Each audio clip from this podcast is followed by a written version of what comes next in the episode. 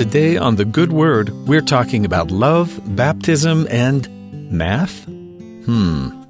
If a math formula is true or accurate, then shouldn't it always be true? The principle is simple. If A equals B and B equals C, then A must also equal C. So, how about applying math to our spiritual lives? One obvious application is to love God is to love your neighbor. To love your neighbor is to love God. It's true in both cases. It's not only true, it's the way God wants it.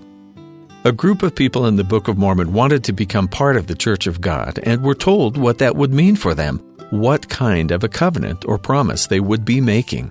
Here's what we read in Mosiah chapter 18.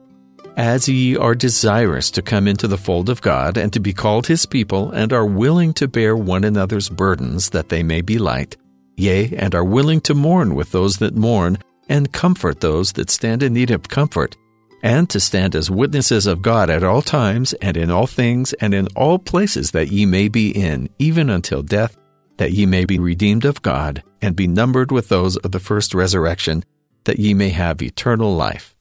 Now I say unto you, if this be the desire of your hearts, what have you against being baptized in the name of the Lord, as a witness before him that ye have entered into a covenant with him, that ye will serve him and keep his commandments, that he may pour out his Spirit more abundantly upon you?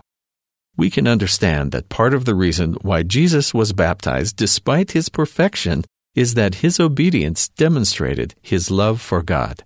So, one of our motivations to keep the promises we make through baptism is a desire to show our commitment and our love to God.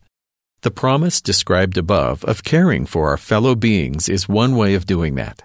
In fact, since it's built right into our baptismal covenant, it's easy to see that the Lord considers loving our neighbor as part of our devotion and showing love to him. We learn the same thing from 1 John chapter 4. If a man say, I love God, and hateth his brother, he's a liar. For he that loveth not his brother whom he hath seen, how can he love God whom he hath not seen? And this commandment have we from him, that he who loveth God love his brother also. Just like the consistent truth of a constant math formula, the first and second great commandments are always interconnected.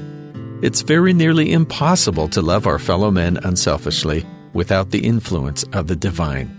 And showing love for God without loving our neighbor is pretty much impossible as well. And that's the good word.